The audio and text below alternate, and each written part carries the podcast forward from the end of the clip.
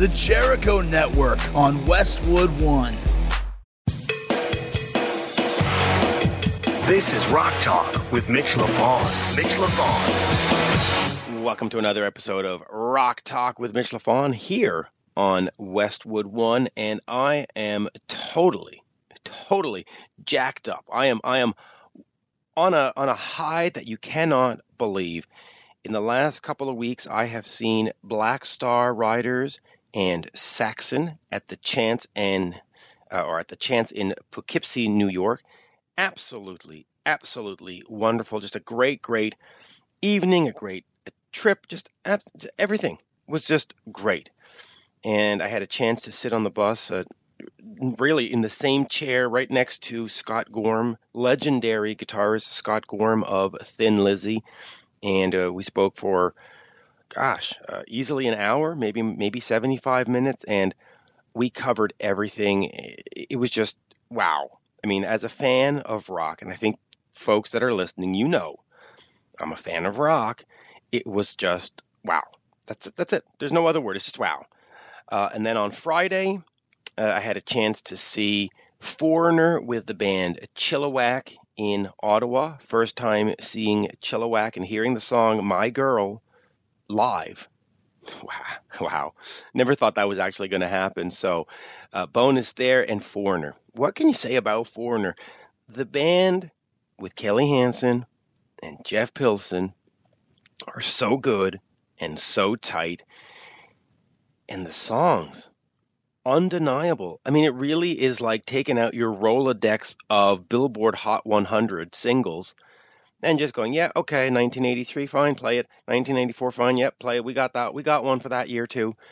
So wow. And then I came back to the uh, Fairmount Theater in Montreal and I got to see a headline show with the Black Star Riders. And uh, what folks may not know is I had a little part in making that happen. I know the band was looking for a gig on an off date between the Judas Priest tour and I have a friend here who promotes shows, so I put them together and it happened. And it was absolutely stunning and glorious. And listen, when you listen to me, you are going to know yes, that I am a Kiss fan. Yes, that I am a Cheap Trick fan. Yes, I grew up on Aerosmith. But there are certain bands that, especially in North America, fans are not very aware of Black Star Riders, Thunder, Gotthard. I say Gothard. I know if you talk to the band or somebody in Europe, they'll say it's Gotthard, but whatever. And I will keep talking about these bands because they need exposure over here. They need to be heard. They need to be listened to. So, yes, Black Star Saxon in Poughkeepsie, Foreigner in Ottawa, Chilliwack in Ottawa, Black Star in Montreal. You thought that was enough? Oh, no, no, no, no. There was then Black Star Riders, yes again, Saxon, yes again, and Judas Priest. Oh, Judas Priest. Well, let me talk about Judas Priest for a second. Their new album, Firepower, is by far the best hard rock metal album of this year, probably of the last two, three, four, five years. But let's keep it specific to Judas Priest. Easily and no offense to whatever they've done with anybody else or after the 2000s, you know, Tim Ripper Owens before that, but Firepower is the best Judas Priest album since easily Painkiller. And some might argue, some might argue, even better than albums before that. Now, I happen to like Turbo, so i would say it's it's you know best album since Turbo. I know. Don't write me on Twitter at Mitch LaFon to tell me uh, Turbo's no good. I like Turbo. I like Parental Guidance. I wish the band would play the song Parental Guidance live. It is such a fun song. And I think that people don't like the Turbo era, not because the songs weren't good, but because of the look, or the band's look wasn't very. Yeah, yeah, whatever parental guidance and turbo lover and all the great songs so but firepower wow now if you think the album's good if you think the album's good head out to a show. The band is digging through the back catalog. They are playing songs that haven't been played in 10, 15, 20 years. Some cases ever uh, as as the tour started. Now, of course, now that they're into the first you know few weeks, um, the songs, of course, are being played, but you know what I mean. So, if Black Star Riders, Saxon, and Judas Priest, or even if just Judas Priest rolls into town alone, you must absolutely go see them. Right? Now, at the beginning of the show, at the top of the show, I said I was jacked up. All these shows got me all wired up. So I'm going to give you a threesome today. That is right. Three interviews because I'm jacked up and I've got plenty of energy. So I'm going to give you these three interviews. I have got from the band Circus of Power. They have a new album out called Four. Um, singer, songwriter, lead vocalist, whatever you want to call it, Alex Mitchell. That'll be at the end. I've also got Ronnie Romero, or as folks like to call him these days, Rainbows Ronnie Romero, or Ritchie Blackmore's Rainbows Ronnie Romero. They have a new album out called Memories in Rock 2 with a new song called Waiting for a Sign, which is great. And it really whets the appetite for more. So please, Mr. Blackmore, do not just give me one song and then a bunch of live albums and then disappear. Get into a studio, please, I beg, and give me a full album of you and Ronnie because together there is magic. There is absolute magic. And since I mentioned Gothard at the beginning of the of my rant, I guess, Ronnie Romero got together with Gothard's Leo Leoni, a guitar god that should be revered in North America. And they put a project together called CoreLeoni.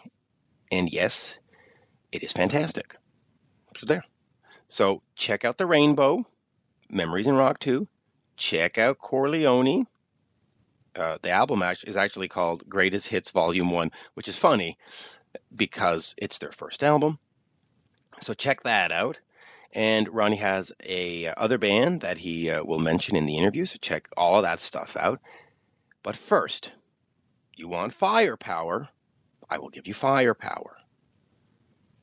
Flemming Rasmussen, producer extraordinaire, goes all the way back to the 70s and before. Producing, producing, producing, but he is known for his work with Metallica. That is right. Master of Puppets. You know, little albums like that that just happen to have changed the world, or at least the world of rock and heavy metal. So, we will dig in up front with great stories of production and being in the studio with Metallica from a person who was essential in their career, f- producer Flemming Rasmussen, and then Ronnie Romero, and then we'll finish with Alex Mitchell. How's that? Is that a show for you? I think that's a show. That sounds like a show. I'm not going to complain. Right? So here we go. All the way from hailing from Denmark, which, by the way, is where my mom is from and where she was when I did this interview.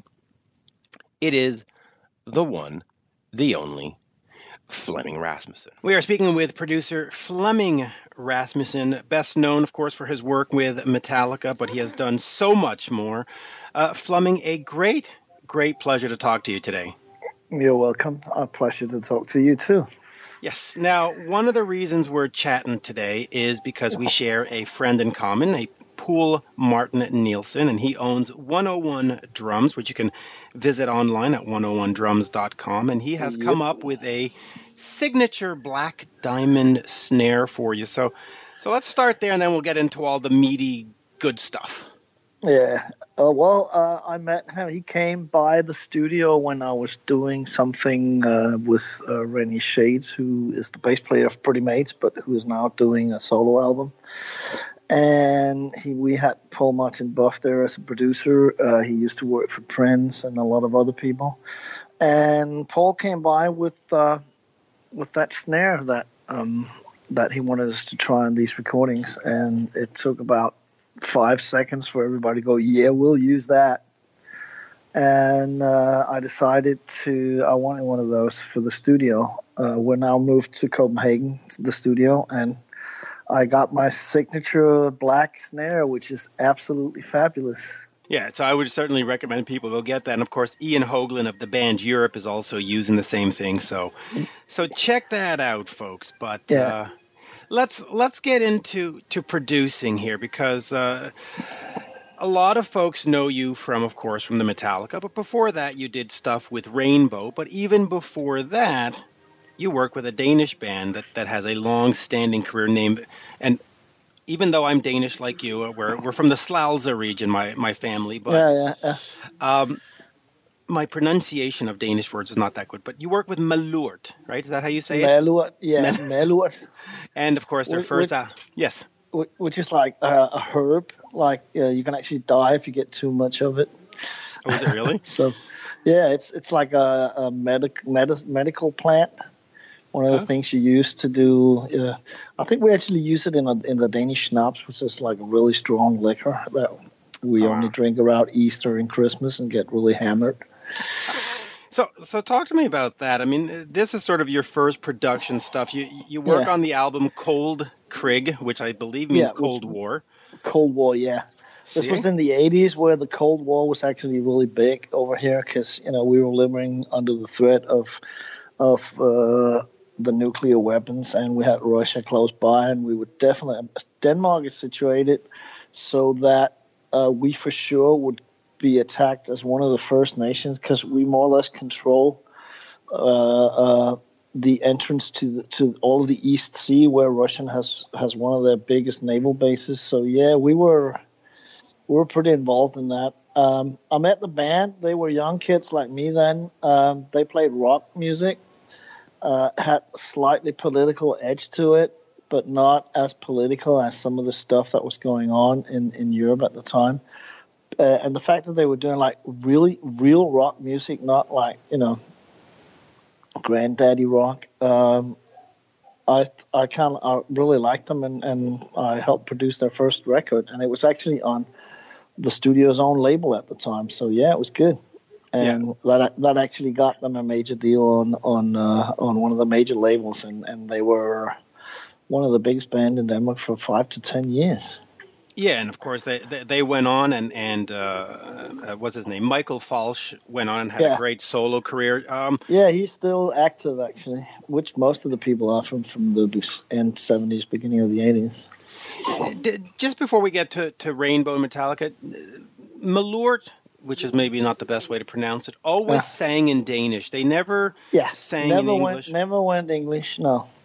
W- was that something that, that was disappointing? Because if you look at the music and you look at the videos and you listen to the sound, they were a rock band like most rock bands in the 80s. They, Mm-hmm. Yeah. they they had the sound of, and I don't really know who to compare them to. I mean, did, I mean the Knack maybe, or I don't know. They, Yeah, they- something like yeah, yeah.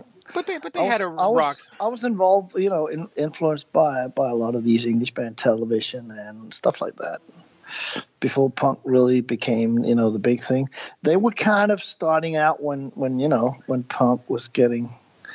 They were actually after punk more or less, and and try to ride on that edgy kind of rock thing. Yeah, and and and it's too bad they didn't go English because they probably could have had some great success over here. Oh yeah, they they could have done great. I I have no idea why they they did Danish, but probably because Michael, the the lead singer, uh, he wrote all the lyrics, and he was he's I mean he's considered being quite a poet over here. So Yeah. Yeah, no. yeah, he still writes good songs. So then after that, after working with uh, Malort, I, I wish I had a better way to pronounce that. Uh, It's cool. You, you start working with Roger Glover and Rainbow with Difficult to Cure. Um, talk to me how you Well, made ac- that. ac- yeah.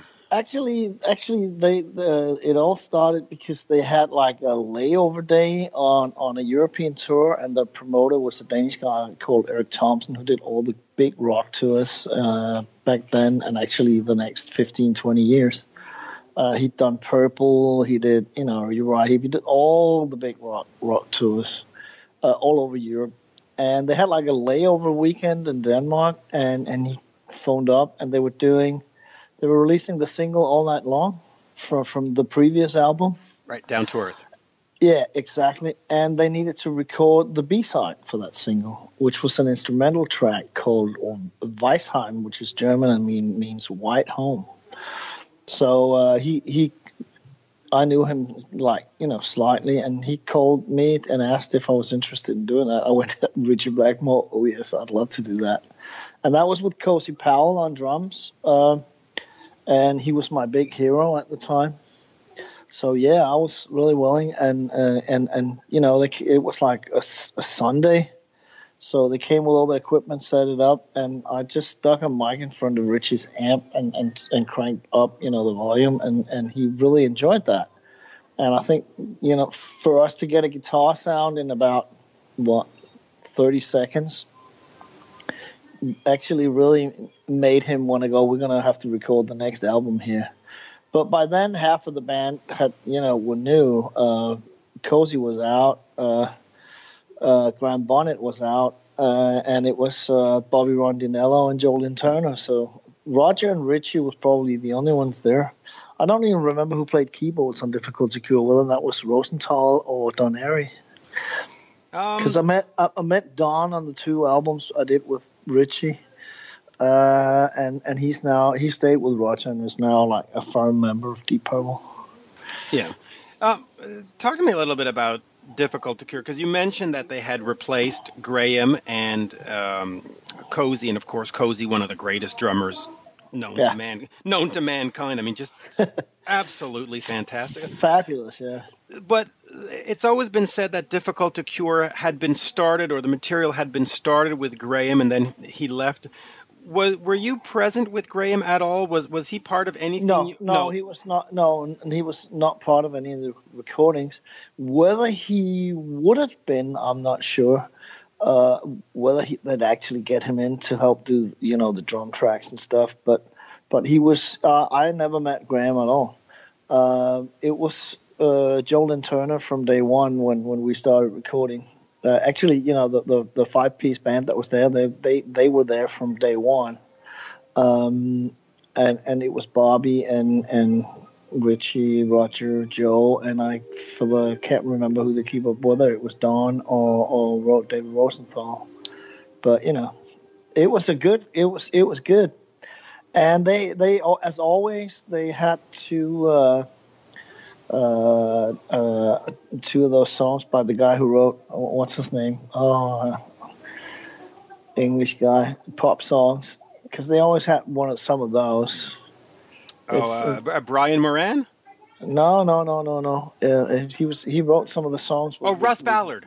Russ Ballard, exactly. They always had two ba- Russ Ballard songs that that that they knew was going to be the singles which was the case on all the albums. Uh, and, and he, they Richard kind of picked two of the songs he wanted to do, and then they wrote the rest of the stuff themselves. And actually, some of the songs on uh, "Difficult to Cure" is actually written in Copenhagen. Yeah, and of course Russ Ballard, just just great. I mean, stuff. yeah, oh yeah, and and all of their singles, you know. Um, they were they were Russ Russ's songs, really, really, really good pop songs. And, and what so. what's amazing about Russ is that he tried to do the rock star thing and, and get out there, and it, it just never caught on like other people interpreting his songs, whether it's Ace Frehley or, or Rainbow or it's it's it's it's interesting how sometimes it doesn't translate. Um, yeah. So so we move on to Metallica because this this yeah. is the one now. So with Rainbow, you're an engineer. Lars yeah. has gone on record saying that you never really were a Metallica producer. You were more just an engineer. And uh, talk to me about about working with the band. And because here is this nobody band at the time. Uh, mm-hmm. Uh, why take a chance on them? Why why invite them in and say, okay, come on over. Let's let's do Ride the Lightning together. Well, I I had not heard anything from from uh, of Metallica before that, so it was basically one of those. Yeah, I, you, I think you sound great. Let's do an album. Um, and but we were working so tightly together when we did the album that you know they were actually calling me dad at one point. So so um, um, I may not have changed that much uh, in production wise, but I had a big say in what was going on. So, you know, that's just lost. But I, I yeah, I, I, was the they, they picked me because they wanted my sound. And, and I think the sound that we did on Ride and Master more or less uh, kind of changed everything for that band. So, you know. Oh, it absolutely did. Um, yeah you know, coming into to that, they were of course a thrash metal band, a speed metal band, whatever you want, mm-hmm. and they decide to take on this uh, the, if you want, a lack of a better word, a ballad, "Fade to Black." Talk mm-hmm. to me about recording that song. Was there any trepidation from the band that maybe the fans would abandon them, or oh, what are we doing, slowing stuff down? No, not not at all. I think they had pretty big confidence in, in, in their own songwriting and the songs they were doing. The only thing we spoke on on the first uh, on Ride was that they did uh, a, a, a, pretty short song uh, that they more or less did so that they had like a singles uh is is is it Trapped Under Ice or what's you know there's one song on there first one on side two that is more or less kind of uh or, i can't remember what it is but there's one song that they kind of felt that they were maybe selling out a bit but they were on that megaforce label and they they desperately wanted to go on a on a major label so it was kind of their way of you know pleasing a major label without knowing what they really wanted since since they didn't have anybody to play the ball uh, uh, to to that. But you know they that's the only time we kind of talked is this is this too short too too poppy too whatever? Um, that's that's the only thing where they ever went uh, where they where, where they, they questioned. It, yeah question is are we going to do this song or not? I think we ended up doing it. Well, there, there, there's certainly one song from that album that they have looked down upon for the last 30 years, and that's Escape. They always it's that one. Yeah, yeah, yeah, yeah, it's that one. Yeah, yeah, exactly. Because Trapped Under Ice is pretty good. It's Escape, yeah. And that was more or less written to please uh, a future major record label so they could throw, you know, put out a single and maybe, you know, uh, try to get uh, get some attention. But I think what happened with it then was that once they got that major deal because of uh, the album sold pretty well, and, and that was mainly because of Ride and Creeping Death and songs like that that they got it. That they, after that went, we're never gonna try to please anybody else but ourselves. And that's amazing that they were trying to write a single because Metallica's entire career has been sort of the anti-single. They're, they're not a single exactly, band. Yeah, yeah. Right.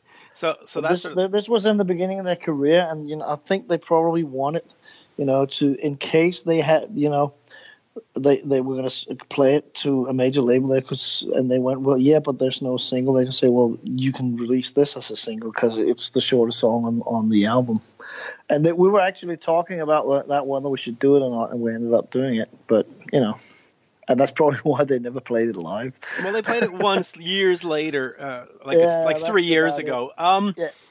Uh, talk to me though also about about the song lengths because Metallica is known for sort of these six, seven, eight minute songs. Very much not radio or MTV format. I mean, it, it was three minutes and a half. That's it. Were there any discussions back in the day about cutting stuff down and getting them to these three minute versions that, that MTV or, or, or no, no, no, not at all. Never, ever.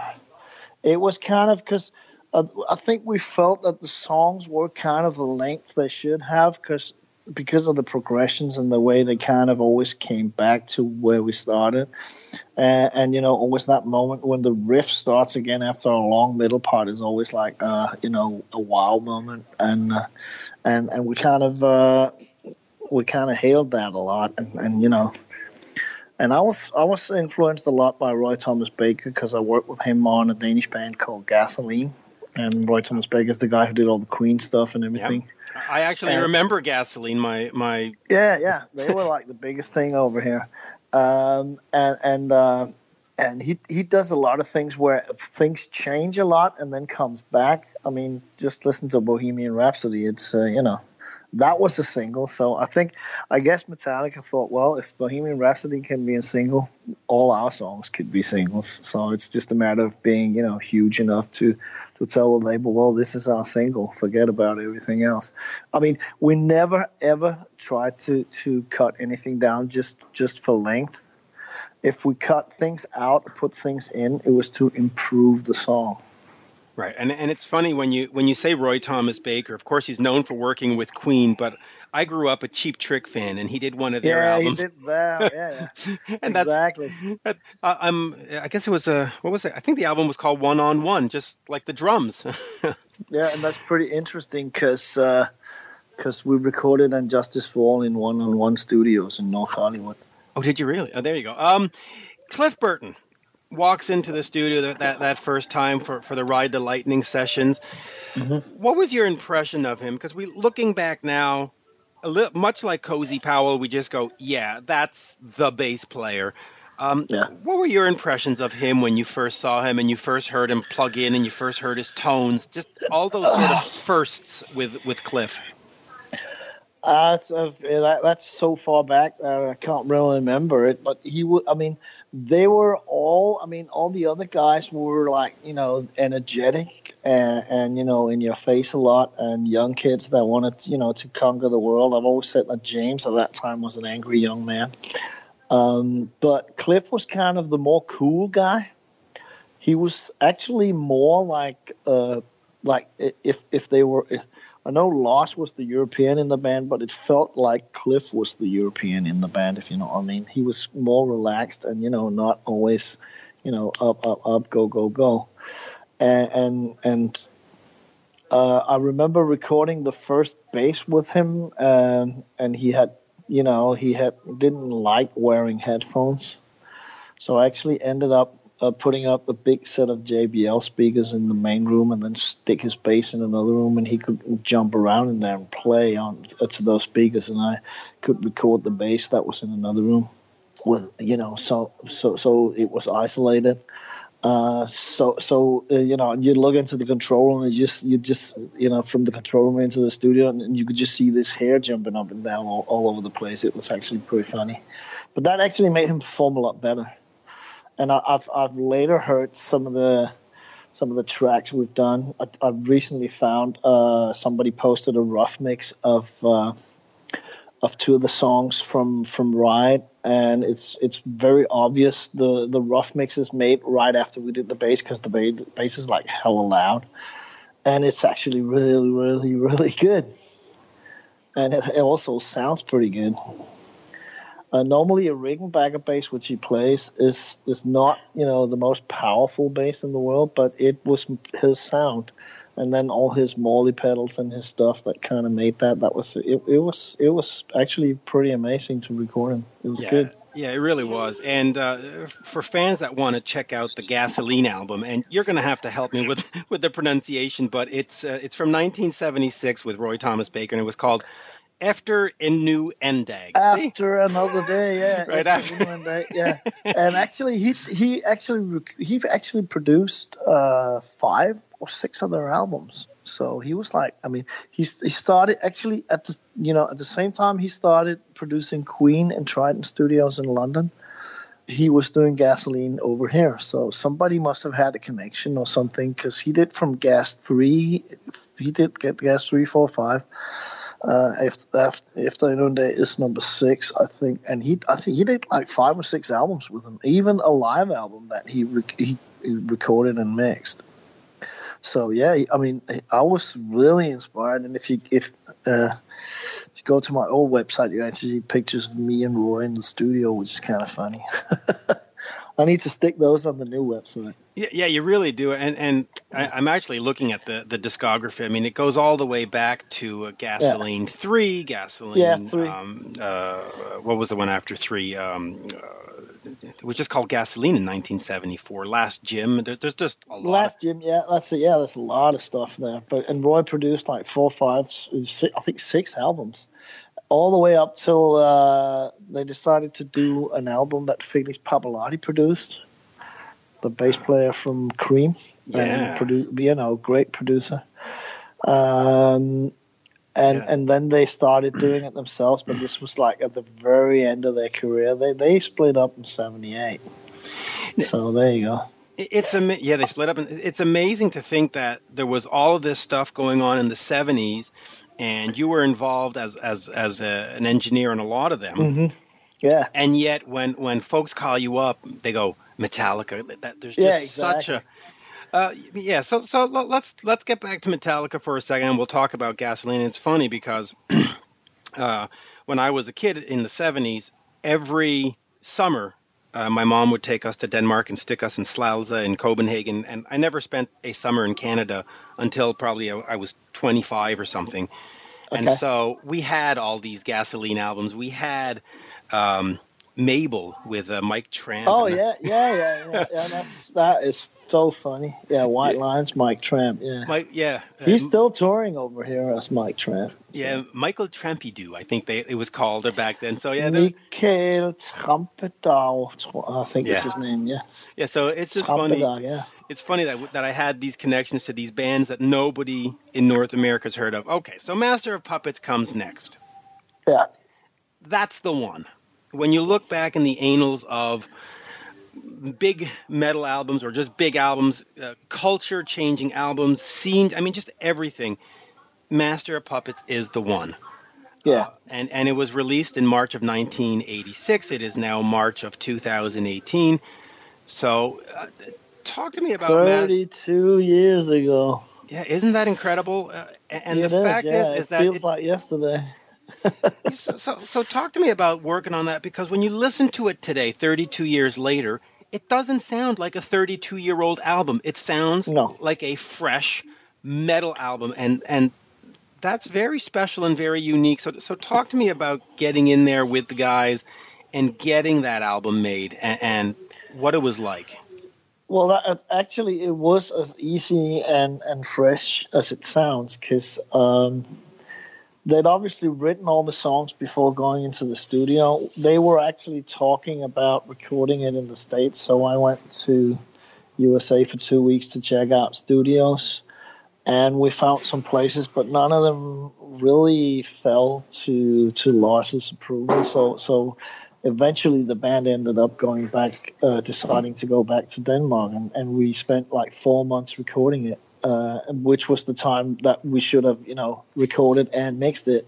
So, so, and that's the reason why Michael Wagner ended up mixing it because because we'd spend all the time we should, and I was like booked for the next year. That was the way it was in those days. And and from day one till till the last recording was made, it was like everybody had this vision in their heads what it should sound like, and we all totally agreed on that. So we were all like pulling in the same direction, and it was it, there was it was there was no discussions, there was no real problems. It was just we need to get this to sound like this, this, and this, and we just went ahead and did it, and it was fantastic and a lot of the stuff that you actually hear on the album that's that's all made in the recordings. I mean the beginning of sanitarium that starts out in mono and goes to stereo that's all that's all me f- fucking around the studio while we're recording it.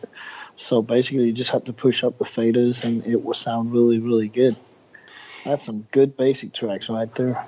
Uh, well in fact talk to me about the the making of an album because now now you, you you you turn on the computer you log on to pro tools and you fly stuff in and you fly stuff out. But back then it, you really had to create it. Um, how difficult was it of an album to make in term in terms of production? Because it wasn't that difficult. It was just you know a lot of hard work we took some time getting the drums so we had the right feel. Once we had that, we started doing rhythm guitars, and it was all done on analog tape.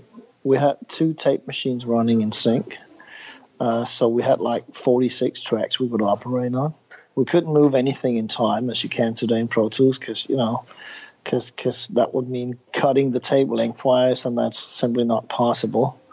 Um, so it was, you know, we just everything that's on Master of Puppets is played the way it is. It's not nobody's been fucking around with that. That's the way it is.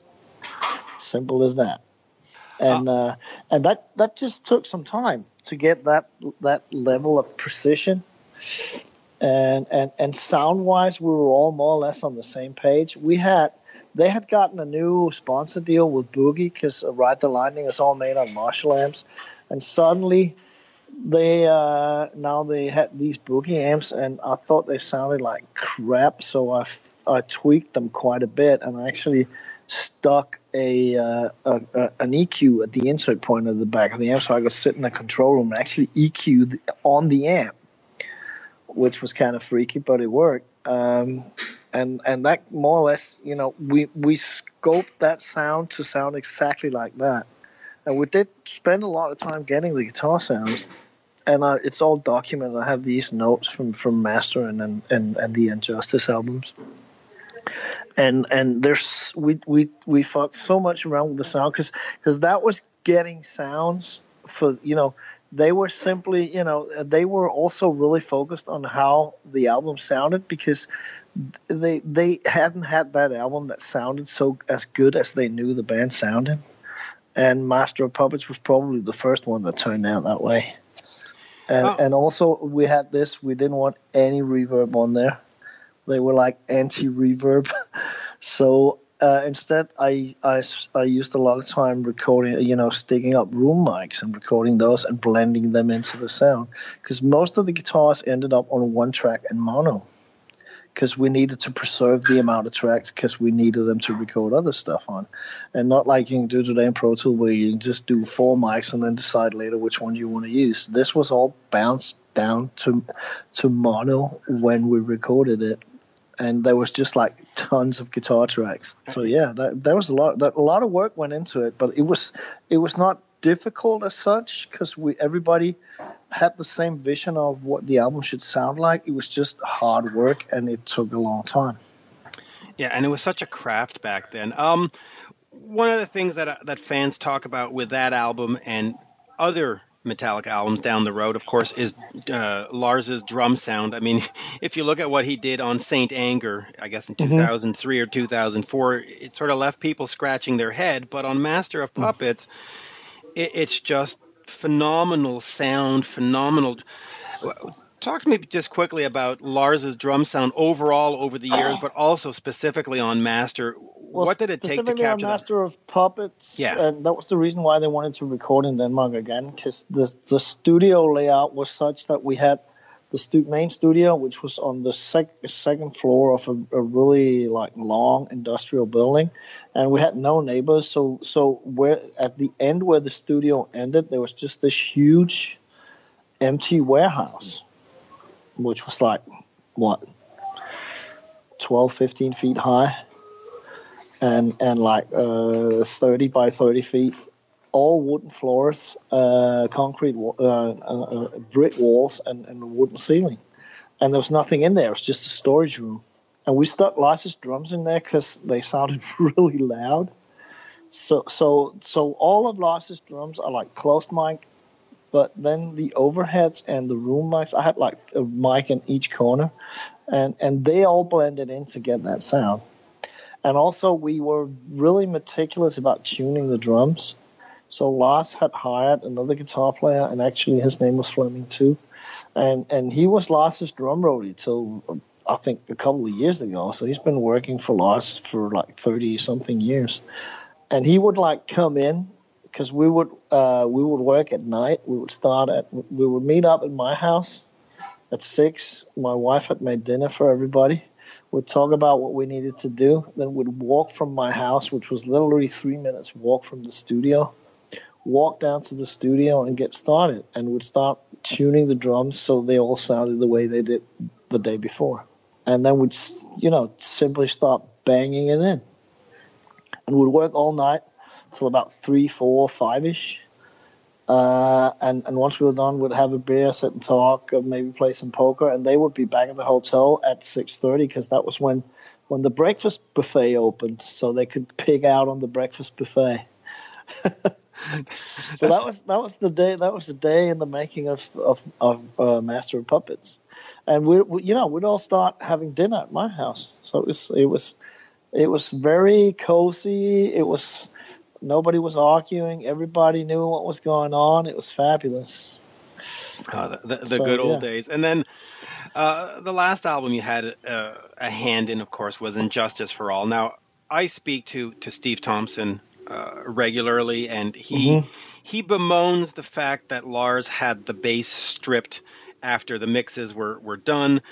Yeah. Uh, all right. Uh, talk to me about this because it, it is one of the greatest albums ever made. When you go to mm-hmm. a Metallica show and you see them play one, and you see Shortest Straw, and you see mm. Eye of the Beholder, Harvester of Sorrow, how, just Blackened, just, just massive, oh. massive songs. I mean, just. But when you put on the album, you go, hmm, yeah, I'm missing something here.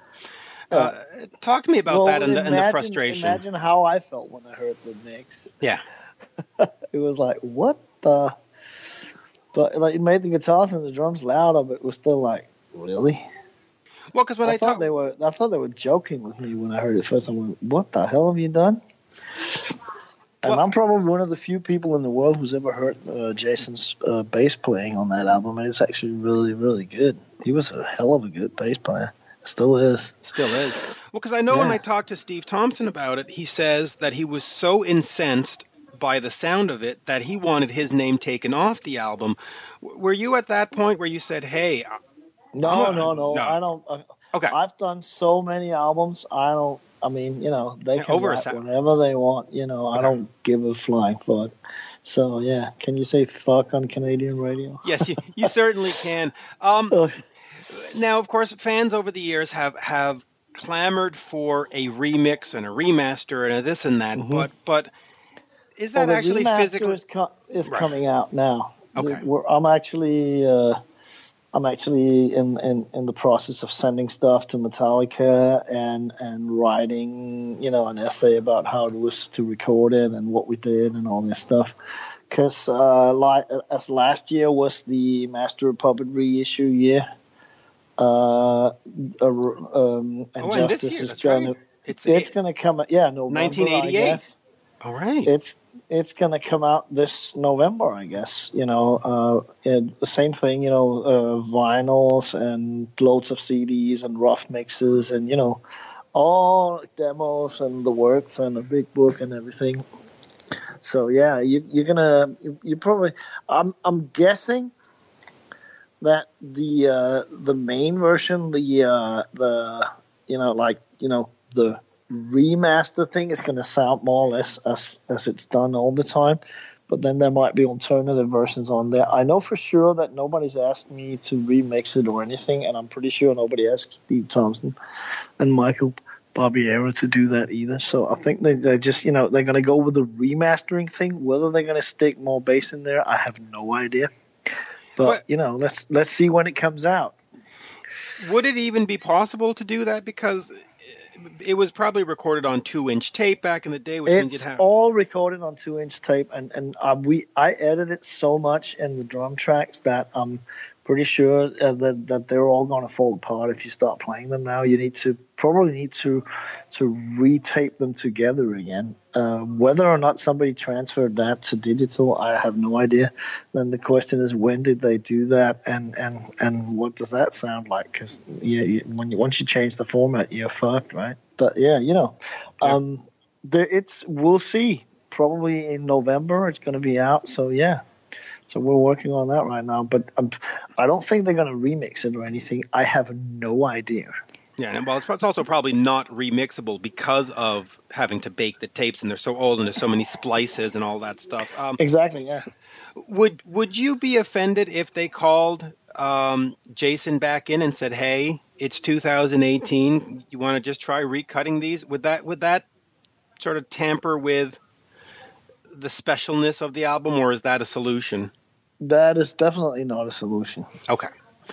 Uh, what they should do is is is is I mean, if they want to do it, they should get get because they have the tapes. I know for sure they have all the tapes. I mean, they they've always been really meticulous about getting all the raw material, so they have that, which is a thing a lot of bands could learn a lot from. You know, know where your masters are, hang on to them because you know they do disappear, and if once they're lost, nobody knows where the hell they are, and, and you can take like forever finding them again.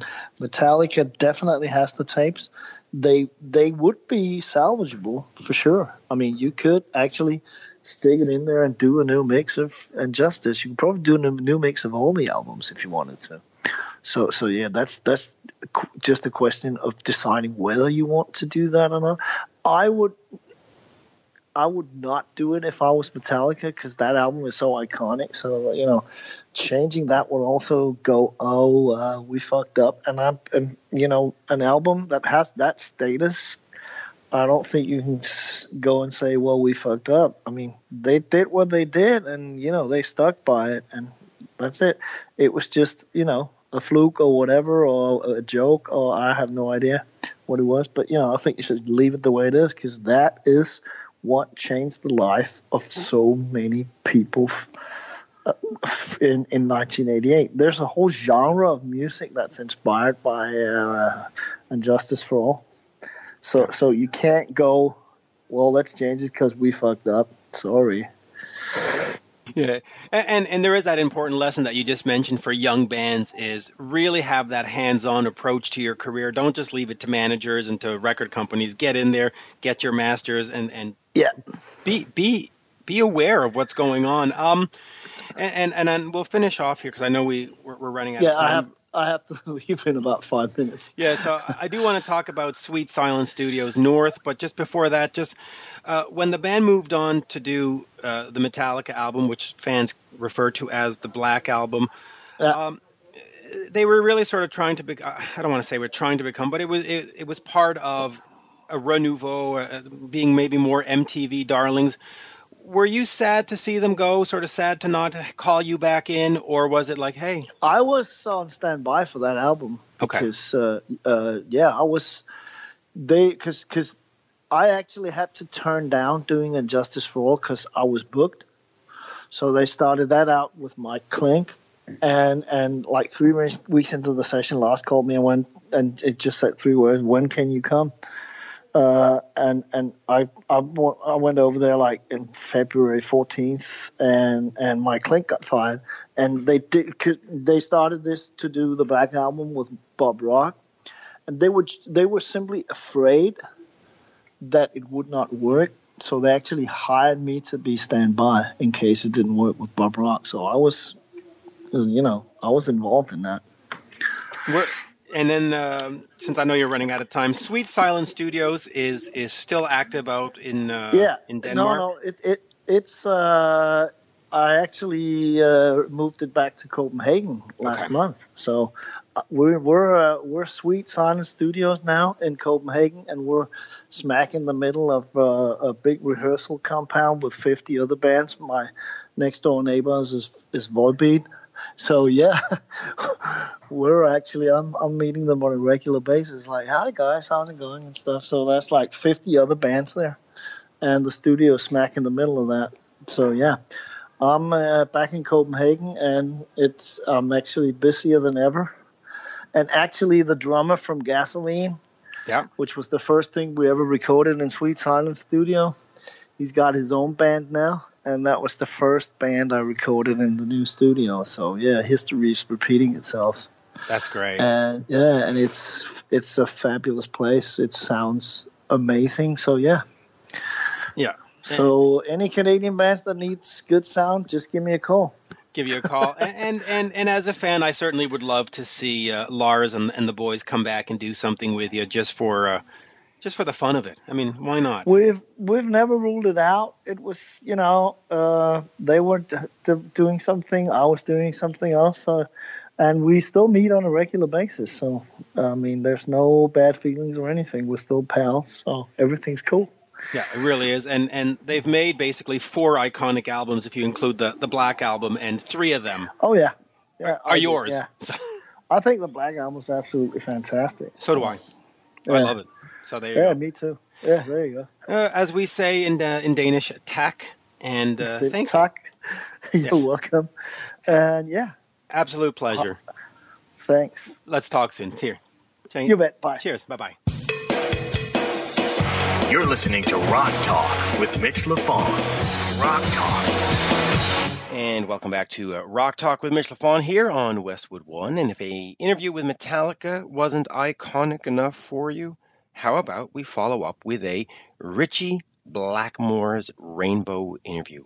I have new singer Ronnie Romero talking about the new album Memories in Rock 2 that features the new song Waiting for a Sign. And I got to tell you, I love it. I think it is a fabulous, fabulous song. And if that wasn't enough, Ronnie talks about the band or the Swiss band Gotthard, one of my absolute favorite. He has gotten together with guitarist Leo Leoni and re-recorded some of Gotthard's early uh, releases, early songs. So Metallica, followed by Rainbow. Uh, uh, come on. I'm trying. I'm trying hard to please the fans, right? I'm giving you what I think is the greatest. So here we are. Without further ado, from Ritchie Blackmore's Rainbow, it is the one, the only singer, Ronnie Romero. We are speaking with vocalist Ronnie Romero. He is, of course, part of Lords of the Black, but is the singer for Ritchie Blackmore's Rainbow. New album is Memories in Rock 2. Ronnie, a great, great pleasure to speak with you. Yeah, my pleasure. How you doing? Good, good. So let, us you've done a bunch of projects that I'm really excited about. You've done CoreLeoni with the guys from Gotthard. You've done this with Ritchie Blackmore, and of course you have your own band. But let, us start off with the Rainbow stuff. Um, I interviewed uh, Candice about a year ago or six months ago, and she said that you were the absolute perfect choice for a vocalist. You checked off all the boxes. Great performer, great voice. Uh, I'm going to have to agree with her. From what I've seen on YouTube and from the albums I have with your voice on it, fantastic. Um, talk to me about working with, and we'll call him a legend like Ritchie Blackmore. Yeah. Well, uh, in fact, I was very surprised from the very beginning because obviously, to me, like um, like uh, Ritchie Blackmore and Deep Purple and Rainbow fan. Uh, I mean, I'm talking that um, I'm starting to listen to Deep Purple when I was seven years old with my father. So, uh, in fact, my father introduced to me to the to the Ritchie Blackmore music and uh, you know you have this uh, you had the the people used to have this idea that Ritchie is a very uh, hard person to handle it uh, a strong character and whatever you know uh, but uh, I was really surprised uh, about the fact that Ritchie is a very nice guy um, I mean everybody on the on the Rainbow crew on the Rainbow uh, family uh, is a very nice person uh, as uh, Candice is, of course. And um, and yeah, it was very it's very easy. It was very easy to me from the very beginning. It was try he uh, they always tried to make me feel comfortable um, and um, and then, yeah, it was very was very and is very easy to work with. So yeah, I think it's great. It really is. Now, uh, Candice at the time had told me that she found you by searching on YouTube. Um, talk to me about how they first reached out. I mean, here here she is sitting at home with Ritchie, and they, are going yeah. through YouTube videos, and they see you. Uh, how did they reach out, and and did you believe them at first when they say, "Hey, it's Ritchie Blackmore calling"? Were you like, "Yeah, right, buddy"? Or talk to me about that. yeah, yeah, it was very funny. It was very funny because um, you know because this time difference between uh, America and, and Spain. Um, Candice put in contact to me. They uh, she just uh, sent me an, an a message, a direct message by Twitter, and then I was working by the morning in in Spain. Um, so yeah, I, was, I have been been working, and, and then I j- just received this this message, and it was kind of a, uh, what are you talking about? I mean, it's uh, I'm just been looking for some hiding cameras or something like that, you know, and uh, I just uh, received this email and and and was a kind of a I don't know how to say um, shocked moment, you know, uh, but yeah, uh, was uh, was a kind of a was a kind of a shocked moment and I didn't realize, in fact, even after a couple of weeks, that I am really and that I am very um, um, putting in contact with right. with Ritchie and, and Candice. Uh, um, the new song, "Waiting for a Sign." Yeah, uh, I've been listening to it. I have I've, I have you know access to it to an advance. It, it is just a spectacular song. Talk to me about working on that song. Does, does Ritchie and Candice come to you with a finished song and say, "Listen, buddy, just put your vocals on it," or was there a process of you writing with them and figuring stuff out? No, I didn't write it, but um, yeah, um, Ritchie just sent me the song uh, with the Candice on vocals, but um, uh, didn't give me any instruction to uh, re- to go to the recording session. You know, it was a kind of a, uh, hey, you have a song, just listen it, and and if you want to try, just go to the studio and and and take your shot and and if you want to try to put something or, or add something, you're free to do it. So they give me enough freedom to to put my my own vocal style, obviously, and and if you want to make some changes or whatever. So I think it was um was great because obviously I mean the, the song is the song is great from the very beginning, even with even with Candice on vocals. I mean they probably if they they want to release with Candice on vocals will be great, but uh, yeah they gave me enough freedom to do to do my best in my in my in my own way. Talk to me about balancing your workload between uh, Ritchie Blackmore's Rainbow, CoreLeoni, and Lords of mm. Black. Where's your focus? Because I, I, would, I would imagine that the money is to be made with Rainbow, and then CoreLeoni would be second, and maybe Lords. But there is something about singing your own songs. Talk to me yeah. sort of where the focus is, and, and you know how do you balance everything? I mean, obviously the focus is the music, and and and and have fun and and be happy. You know. Um, there is a lot of uh, offers uh, since uh, I've been in, in, in Rainbow. Obviously, because you are the Rainbow singer, and everybody wants to work with you because the name or whatever. But uh, I always try to uh, to be focused in, in my own band, of course, because I started this band since uh, five years ago. In fact, it's um, Lords of Black is my is the first band that I start from the very beginning. So uh, obviously, it's very important for, to me. Uh, um, this rainbow uh, work uh, is very easy because uh, we just uh, play one month in a year. So so I think it's great, but obviously, it's not my in it is not my most important thing in terms of time during the year. Right. Um, but it and certainly then, helps Lords of the Black. I mean, uh, Icons of the New Days is coming yeah. out in in May, and a lot of people are focusing on it because uh, just when you look at the press releases or even at online, it says Lords of the Black featuring Rainbow yeah. singer Ronnie Romero, right? So so it does sort of up the market value. Yeah, yeah, it's it's weird. In fact, I feel like a, a little bit uh, weird about that uh, because, like I told you, I started this band from the very beginning with Tony. Um, since five years ago, we start just in his house writing the songs, uh, pre-producing the songs during uh, more than a year. So, yeah, obviously it's my it's my main band, you know. And then and then I will start to work with with uh, Leo on the CoreLeoni thing because I thought that was uh, a great idea to record to re-record the songs and and obviously love the the way to uh, the way to he can play guitar and yeah. and I think the songs are great and and that's it. Like I told you, it's about uh, yeah. it's about have fun. It's about to be happy and and be around to uh, uh, uh nice people, and that's it. Yeah, and I and I I'm gonna do a couple more rainbow questions, but then I want to get to CoreLeoni because I'm I'm a Gotthard fan, and the the way you handle downtown and fire dance and all those songs it really mm. gave me goosebumps because i really thought that steve lee was irreplaceable. And i don't mm. want to say that you've replaced him but you brought that spirit to those songs and i went oh yeah okay. This guy's got something. But uh, let's get to that in a second here. Let, let, us talk vocalists in rainbow. Ronnie james dio joe lynn turner graham bonnet and even doogie white um, you've got some of the biggest names, not only in rock but just in music in general. I mean, how how do you sort of surpass Ronnie James Dio?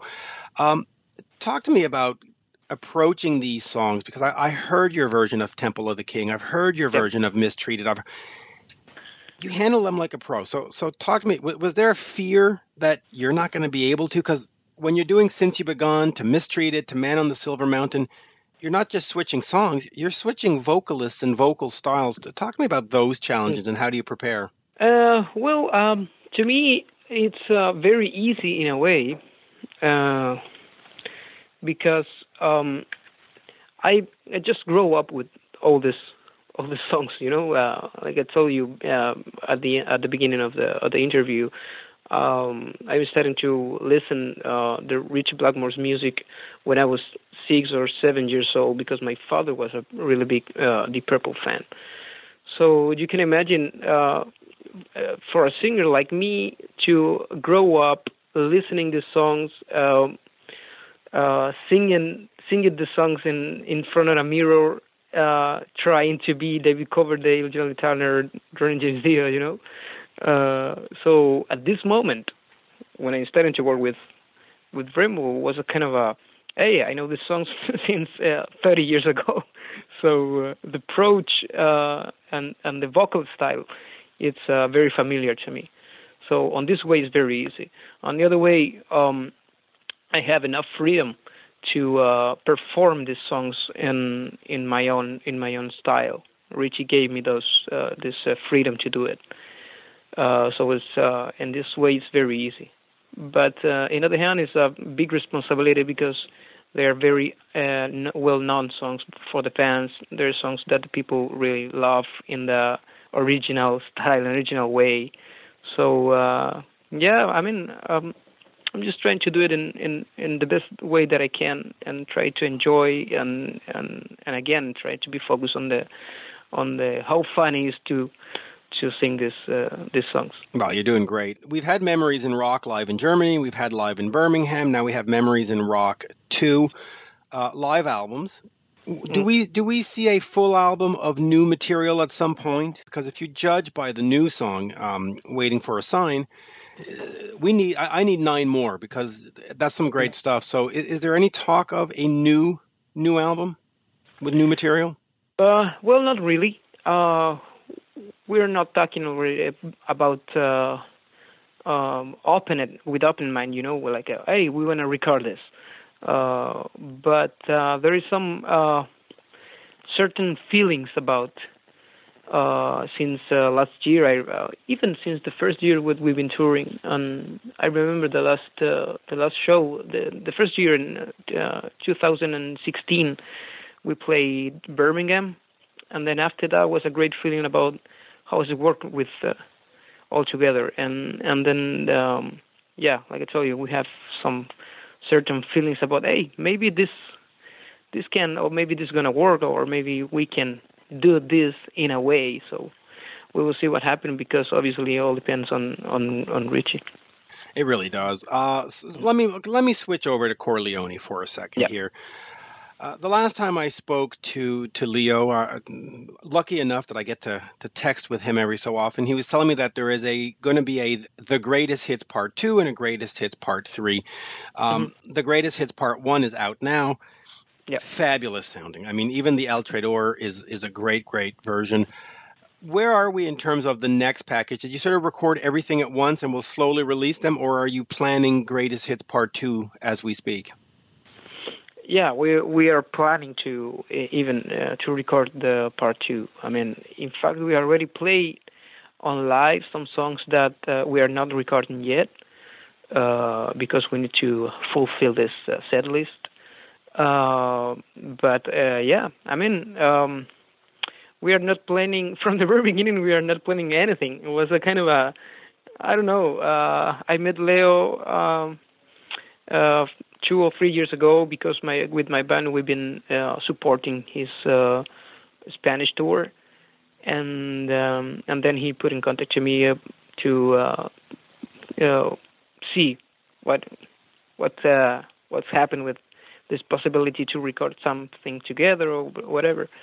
And then I went to his home. Uh, we've been talking. We've been uh, sharing some beers, and then we went to the studio. We recorded Fire Dance I remember was the first song, and and that's it. I mean, you know, hey, this uh, gonna work, so uh, let's do it. So uh, we've been recording uh, more songs, and then I come back to his house, and we've been recording uh, uh, the rest of the songs for the album. And now we're not playing planning. Uh, we're planning touring, um, but we're not planning recording recording anything yet. But uh, yeah, definitely we're gonna do it. And there is some four or five songs that we are already playing on the on the set list that probably we're gonna we're gonna record. Are those uh, Gotthard songs that you're playing, or are those new compositions? Uh, in fact, there is some Gotthard songs uh, um, at the beginning, but okay. um, obviously, uh, I think uh, the Walk on Water song works really well. Uh, the people like it, so uh, yeah, probably when to we wanna the next album it's gonna be a kind of a mix between uh, between the Gotthard songs and and new material. I'm looking forward to that. Now, l- let me move over real quick here to Lords of the Black, and, and I I might come back to Gotthard because I love that band more than than you know. okay. But um, Lords of the Black is is very different, of course, to what Rainbow does. Rainbow is you know more that classic rock. Gotthard yeah. is more of that sort of 80s 90s rock. Uh, Lords of the Black, a lot more power metal, a lot more metal. Uh, talk to me about that project because it really is a completely different style of music. I mean, if a Rainbow mm-hmm. fan follows you and says, oh, "Well, I'll go check out this band," they're going to get yep. Lords of the Black, and they're going to say, "Oh, okay, it's not really a rock album; it's more of a metal album." Talk to me about putting it together and does being with CoreLeoni and, and, Rainbow sort of change the musical focus of Lords of Black? No, not really. I mean, I think I have enough time to to attend the the three projects in a good way. You know, uh, uh, I think the people is uh, sometimes is wrong about about my schedule. you know, uh, I think I have enough time to to doing right uh, Lords of Black, CoreLeoni, and obviously Rainbow, and um, yeah, I mean it's uh, and I love it because uh, there are, you have three different uh, projects in stylistic uh, way. You know, there is not uh, how boring can be to be in a three uh, you know uh, hard rock bands or be in a three uh, heavy rock or heavy metal bands. It's gonna be could be very very very um, boring. So uh, I love that I can play in Rainbow because it's uh, obviously my can- my favorite kind of music, uh, this classic hard rock. And then I have this uh, go- uh, CoreLeoni thing that it's uh, kind of a hard rock music that I love to sing too. And then obviously I have my band, which is uh, a little bit different because it's more heavy, but uh, we have a very classic and uh, very classic influences.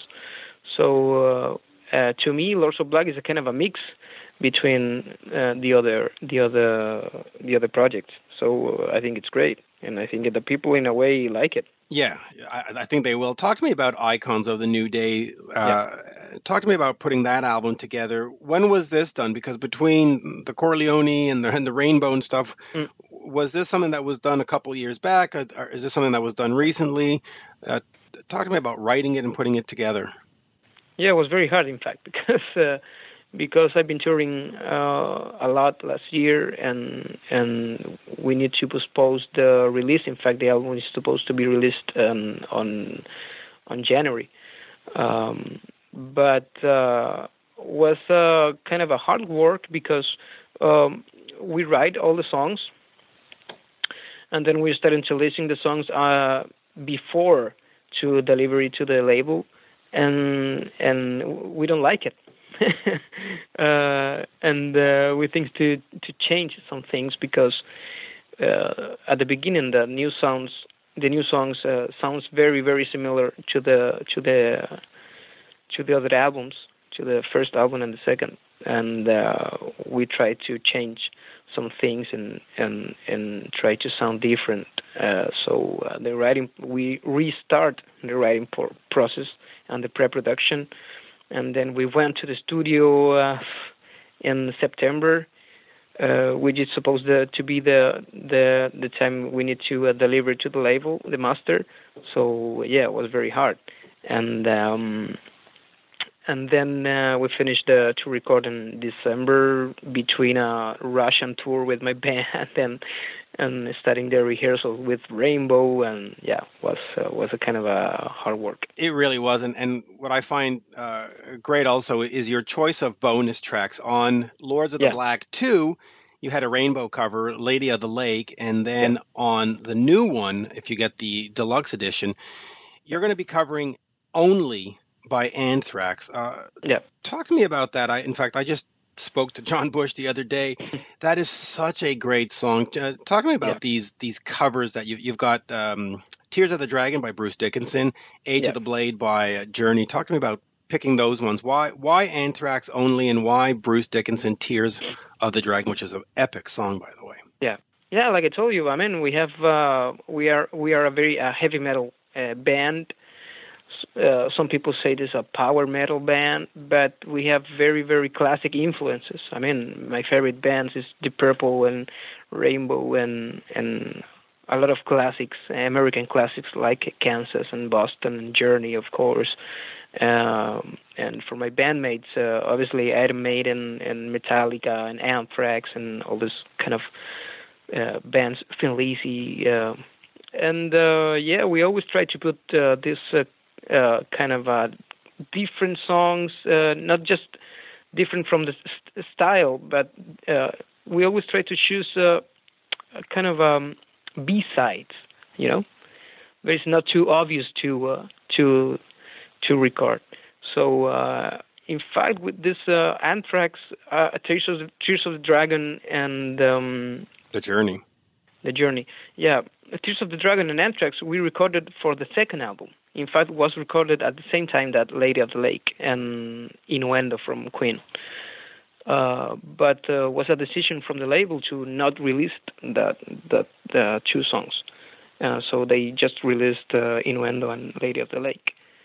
And uh, this time we want to record uh, Edge of the Blade from Journey because we played it live on the Prog Power Metal in Atlanta last year and the reaction from the audience was really great.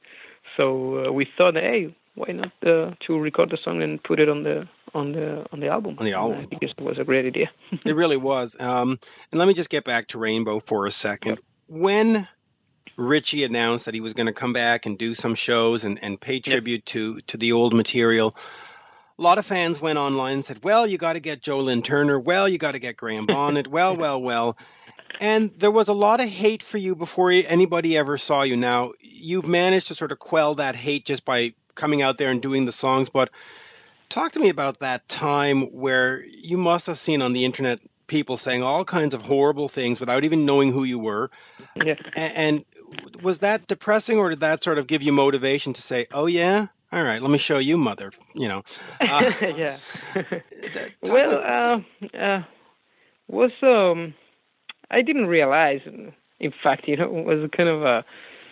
I mean, I like I told you, I always try to to have fun and and be happy. So uh, when when Ritchie called me and all this rainbow thing happens, uh, obviously was was a dream come true to me to to have this possibility to to work with with him. And I didn't realize about uh, any uh, uh, internet comment and the other way, I mean, it's uh, the people can do it. I mean, if you have if you all have uh, internet connection, you can you can say whatever. That's the that's the unfair thing about the about the internet.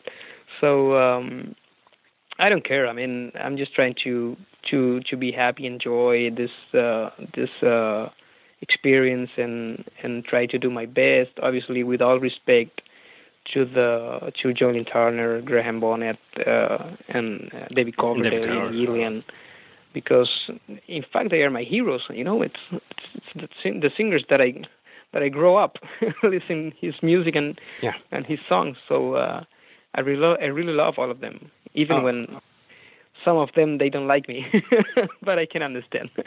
It, it, but it's got to be a great time in your life. I mean, just just yeah. the fact that you get to do this. Um, and then we'll, we'll finish with this. I'll just ask you about uh, the two guitarists because they are both guitar heroes to me. Uh, just talk to me about Ritchie Blackmore and, and what it's like sort of being on stage with him and seeing him do what he does. Talk to me about his guitar playing and, and, and what you notice and what it's like to have him behind you, and then we'll we'll move over to Leo in a second. Yeah, it's great. You know, it's um, I remember the uh, the first shows that we made in in Lorelei a couple of years ago. I didn't realize that I'd been on stage with Ritchie, Blackmore's uh, after a couple of weeks because obviously to me it was a very kind of a stressful moment and and and uh, like I told I, I didn't realize about that. But uh, was uh, was one thing that I I've been really surprised because on the first rehearsal that I had with Rainbow uh, three years ago, we we went on the Ritchie's house and we started to rehearse acoustically, and I was very surprised about his ability to to play the song still in a great way. You know, I'm just been thinking about, hey, maybe I don't know. I mean, he's, he's a 70 years old guy, and and he's playing a different kind of music since uh, 30 years ago, and but uh, at, from the very beginning was really great, and even on a stage, his confidence to play the songs, and and his attitude uh, in front of the audience was really was really great to me and was really uh, kind of me uh, supporting supportive uh, thing. You know, I was hey, if he can do it, I can do it too, and he gave me enough confidence to do it right. So it was was that was the most important thing that I that I realized about to play with with with Ritchie for the first time. Yeah, it really is, and yeah. um, Memories in Rock uh, 2, yep. Ritchie Blackmore's Rainbow, is uh, out in April. And then uh, we'll just finish with Leo Leoni. He, he mm-hmm. of course, of Gotthard, which I've mentioned a bunch of times. Um, very much underappreciated in North America. In fact, most people here have no clue who he is. But if you listen to his playing and you go back through his entire discography and everything, he is to me as much a guitar hero as a Zakk Wylde, as as as any of them. Just mm-hmm. a great, great player. Uh, just, just you know, help, help me introduce Leo to the North American fans because he's he's yeah. so undervalued here, terribly undervalued. Yeah, yeah. In fact, he he is even. I mean, uh, for the people, uh, for the people to uh, with my age, um, I need to be uh, honest about this because uh, when we we when we've been supporting uh, Gotthard with my band in Spain, I didn't know about anything about this band.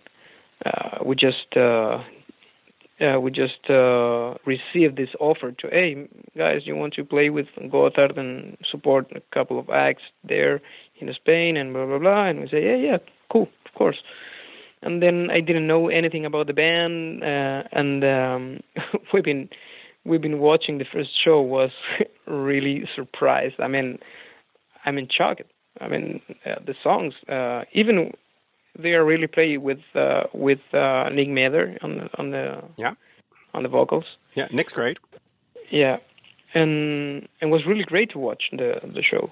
Was I mean, what the songs, well, the way that they can play, the the way that it sounds like a band, you know. And then Leo offered me this uh, this uh, new project, and that was the time that I went into, I mean, deeply into the into the Gotthard music and starting to listen the first records and and and was uh wow was uh blow my mind. I mean, the way that the way that Steve uh, used to used to sing and and the songs I think it's are really great a really great vibe and and and was really great to record those songs but the most important thing is how the people react about these songs on live when we perform on live. I think it's I think it's amazing. I mean, uh, I don't have any similar reaction with any other band, with any other uh, project that I that I work. That you do well. In fact, just uh, I'll finish on that then. Since you didn't know Gotthard really, and you said, okay, we'll just take this offer and go play with these guys. Yeah when you went back and rediscovered the songs like Fire Dance and Downtown, yeah. what did you think of Steve Lee's voice? Because I, I, really personally think he's one of the greatest rock vocalists ever. Yeah. Uh, yeah. But what was that like for you, sort of hearing these and going, "Oh, okay." Uh, what was that like? Yeah, yeah, it was exactly like that. I mean, I was starting to listen the the first the first records, you know, uh, and and and I say, hey, wait a minute. I mean, it's not that easy that I thought, you know. uh, uh, was very, in fact, there is a couple of songs that was very, very hard to record because uh, he used to have a, such a such a voice. I mean, not just the the color, but the range and uh, the passion and the interpretation. You know, it's and that's very difficult to find in a in a singer. I mean, because you, there's some singers that that you can say, hey, good singer, and yeah, it's great, a great voice or whatever, but they don't tell you anything with this performance. And and with Steve was very uh, was very um, passionate, a lot of passion yeah, in his voice. Yeah, I mean it's it's obviously like uh, like David Coverdale or at the same I mean at, at the same level that oh, Ian Gill and David Coverdale. Absolutely, absolutely, yeah. and uh, yeah. Uh, Ronnie, great pleasure today. So let me remind fans what where we can see you and where we can find. You have got Ritchie Blackmore's Rainbow Memories in Rock 2 coming yeah. out in April. Then there's Lords of Black and do we yeah. have to say featuring Rainbow Singer Ronnie? No. Uh, Lords of Black, Icons of the New Days comes out in May. And yeah. if you need some Ronnie right now, you can pick up CoreLeoni, The Greatest Hits Part 1. I have uh, had a chance to hear all three albums The CoreLeoni, The Memories and Rock. Just absolute classic, classic. You got to get those. And The Lords of the Black, wow, that is some fabulous new metal for you. So, you know, hey, gracias or or whatever we say. but it's just thank you. Your your your your your voice and the project you're involved in are just fantastic. Thank you very much. Appreciate thank, it. Thank you, sir. Have a good one. Thanks. Bye. Bye bye now. Now back to Rock Talk with Mitch Lafon. And a big thank you to uh, singer Ronnie Romero. Do check out Ritchie Blackmore's Rainbow Memories in rock too. I have heard it. It is fantastic. So do check that out. Check out the CoreLeoni as well. And now stick around and check out my interview with Alex Mitchell of the band Circus of Power. They were once here, they were gone, now they're back. New album is called Four. And so without further ado, here's interview three talking about album four by Circus of Power. Lead singer, the one, the only, Alex Mitchell. We are speaking with singer Alex Mitchell of the band Circus of Power. New album out on Noise in the Attic Records is Four. And it's been uh, quite a while since we've heard new music from the guys. Uh, Alex, great pleasure. I'm in Montreal. You're from Toronto. So, yeah. Canadian connection. We got to love that right off yes, the bat. Brother. Is oh, it, yeah. Is it Leafs fans versus Hab fans here? Are we starting with the hockey I'm thing sorry, first? but I, I was a Leafs fan as a kid, you know, with Mahovlich and Johnny Bower and uh, Dave Keon. But I I lived in New York for 11 years and went to so many Rangers games that I uh, I became a Rangers fan. Okay, see, so now I can respect you. and, and when I became a Rangers fan, they they won the cup for the first time in like 40 something years. So I, I guess I brought them good luck. Oh, there you go. So, so perhaps you should become a Vegas Golden Knights fan this year, so, so they can be the the expansion team that wins the cup. But all right, let's let's talk about uh, four, and of course, uh, it's been a while. Last album, Magic and the Madness, came out in 1993, so we're looking at 24 years because it was uh, 2017 in December that four came out. Mm-hmm. Let's get caught up. What have you been doing for 24 years, and what sort of motivated you to say, okay, I'm going to take another kick at this can? I uh, I was in some bands uh, with the the guy. We're the guys that plays guitars in the record, and um, but it was pretty low key. Um, I my heart has never really been in any other project as much as uh, the Circus of Power thing, um, which I kind of started with. Um, the original guitar player Ricky in New York, and it was my name, the band, and artwork and direction of the band and all that. So I kind of felt comfortable getting it back together. Although I didn't for a long, well, for 24 years or whatever, because I wanted it to be the same guys.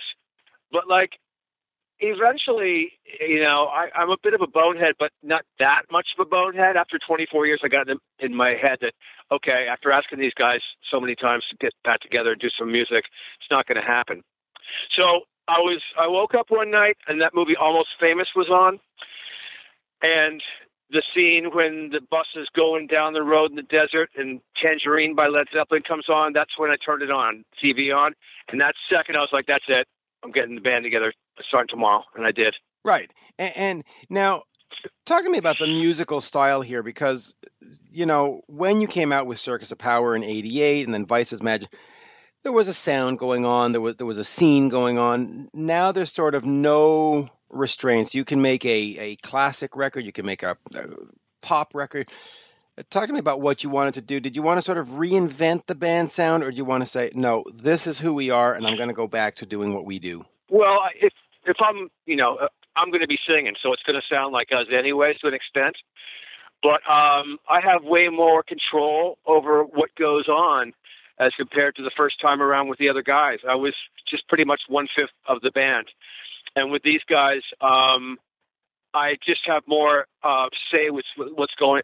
I mean, you've heard the record. There's there's stuff on there. There's poetry and stuff on there, but um, you know, on uh, um, on some of the songs, and there's trippy stuff, and there's old school country, and there's metal, and I just wanted to, you know, it'd be easy for us to just come out with a record with a bunch of songs that sound like Motor and Call the Wild and Fast and Easy, and okay, that's what they do but that's not what we just do. Everybody in the band has got expanded musical interests, and we we love a band like the Damned, and we also love uh, Hank Williams, Hank Williams Jr., Hank Williams III, um, you know, John Coltrane, whatever it is, it is, you know, and so all those things creep into our music. Moving forward, though, is this something that it's a one-off? We, have come back, we've made a final statement, or do you see yourself saying, "Okay, now we're here, and let's start building this thing again. Um, what are sort of the, the, the, yeah? This is till the day I die from now on. Okay. This, this train doesn't this train doesn't stop for anybody anymore. It's just we already have a whole other record written. Uh, half of it's demoed. You know, um, I'm I'm in, I, I'm a lot more creative than I was back then. We would struggle to get 11 or 12 songs together for a record back then.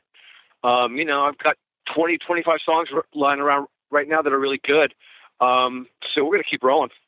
I love it, man. It's what I do, you know. And you're doing right now. You're doing what you do, you know. Right. Uh, John Lee Hooker played till he was dead. You know, Paul Newman's going to act until he's dead. It's it's what we do. It, it really is, and it's what keeps us going. So so let's look back at these early days. First album comes out. It gets up to number 185 on the Billboard charts.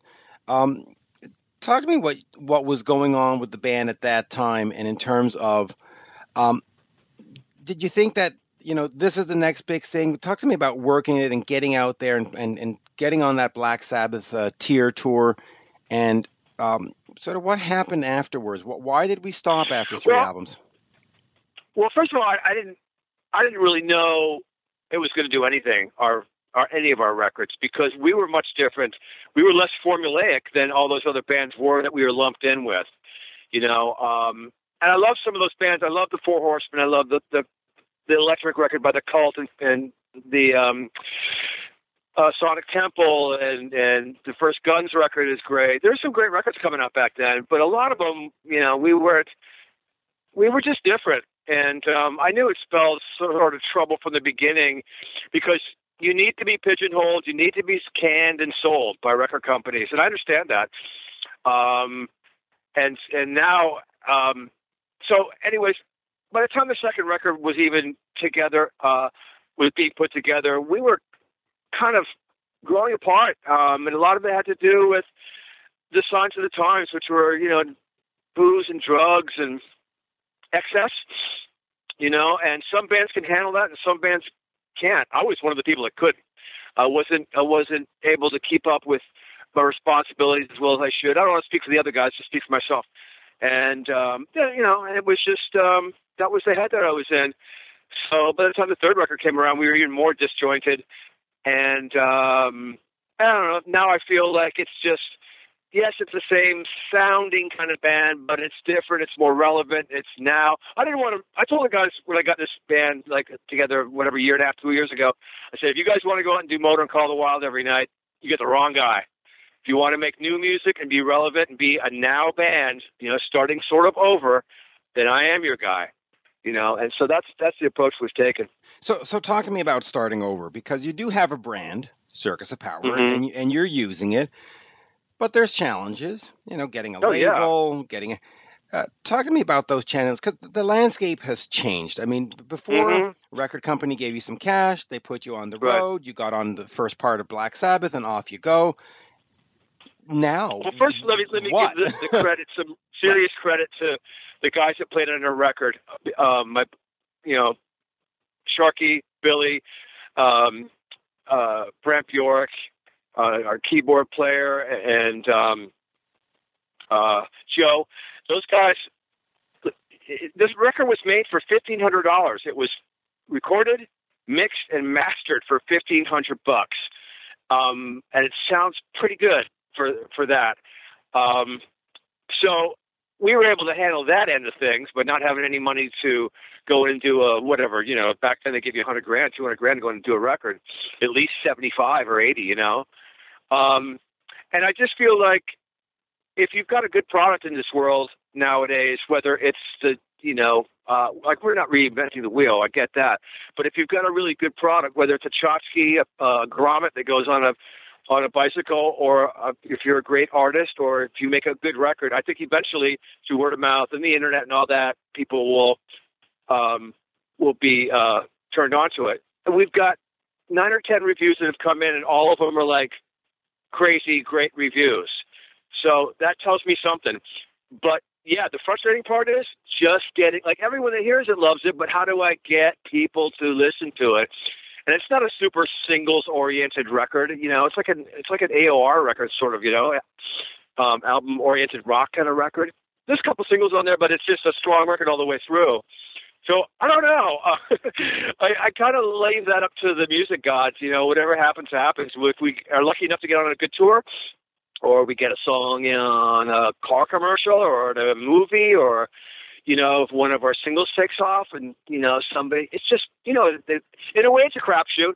And in a way it's, uh, you need a bit of luck and, in right time, right place and all that. But whatever it is, we're just happy to be doing what we're doing again. And, yeah. and we're very humble and grateful and all that, as corny as that sounds. Yeah. And, and of course, part of it now is looking for different, and, and I hate to use the word revenue streams, but that's what he really wants. mm-hmm. To get it into well, a movie. That's not my world. Right. Yeah, yeah, yeah, yeah, yeah. My, you know, I'm glad we got Damon. You know, um, he's a one man show pretty much, but the guy busts his ass for this band, and I really love him for that. He loves our band, you know. And uh, it's hard, man. You've got 10 million podcasts out there, and you'd like to get your music to each one of them, you know. And it's just all these different avenues of online magazines, regular magazines. It's a huge world to try and spread out to, to get.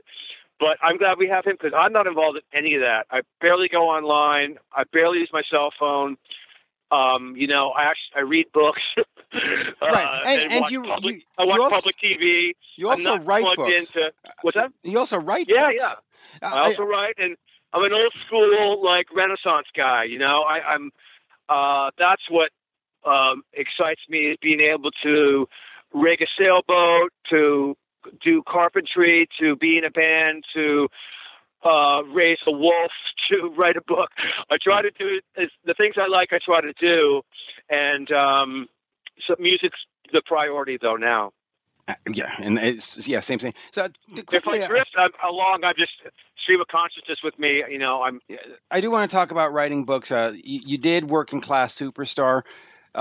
Talk to me about that process in terms of a creative outlet because writing songs and writing books they're both writing but of course they have different purposes different ways to um, writing books is way harder than fucking doing music. Right.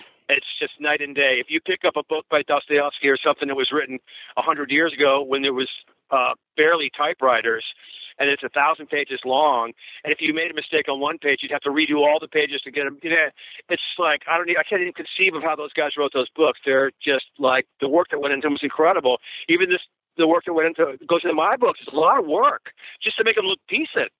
Um, the the best book I have is called The Strange Case of the Flying Meatballs. It's about the last couple of years of my father, who was a, a drinking, brawling, singing, dancing Scotsman, old school as you could be, refused to get on cell phones, refused to look at computers, you know, and and died that way. The last couple of years of his life, he had Alzheimer's and then dementia, which I knew nothing about, and uh, but like I learned about and uh, through the heartbreaking process. I don't know if you've ever been through anything like that. My, my, dad has dementia as we speak, and he's he's okay, 80, man. So you know it. I, I know. Heartbreaking.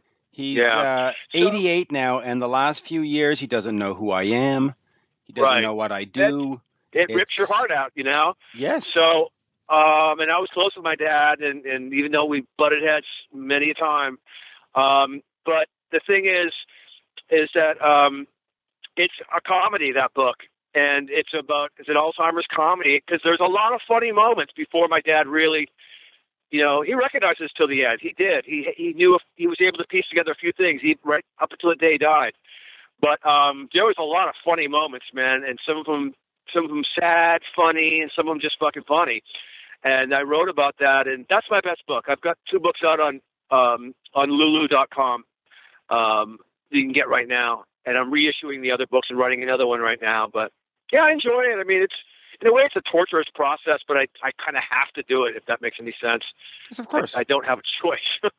that, that, that's what creative types do. They they, they got to get that stuff out. Um, after Circus of Power ended back in the day, you tried a few other bands, uh, Uncle mm-hmm. Max's, uh, Fat Nancy, etc. Yeah.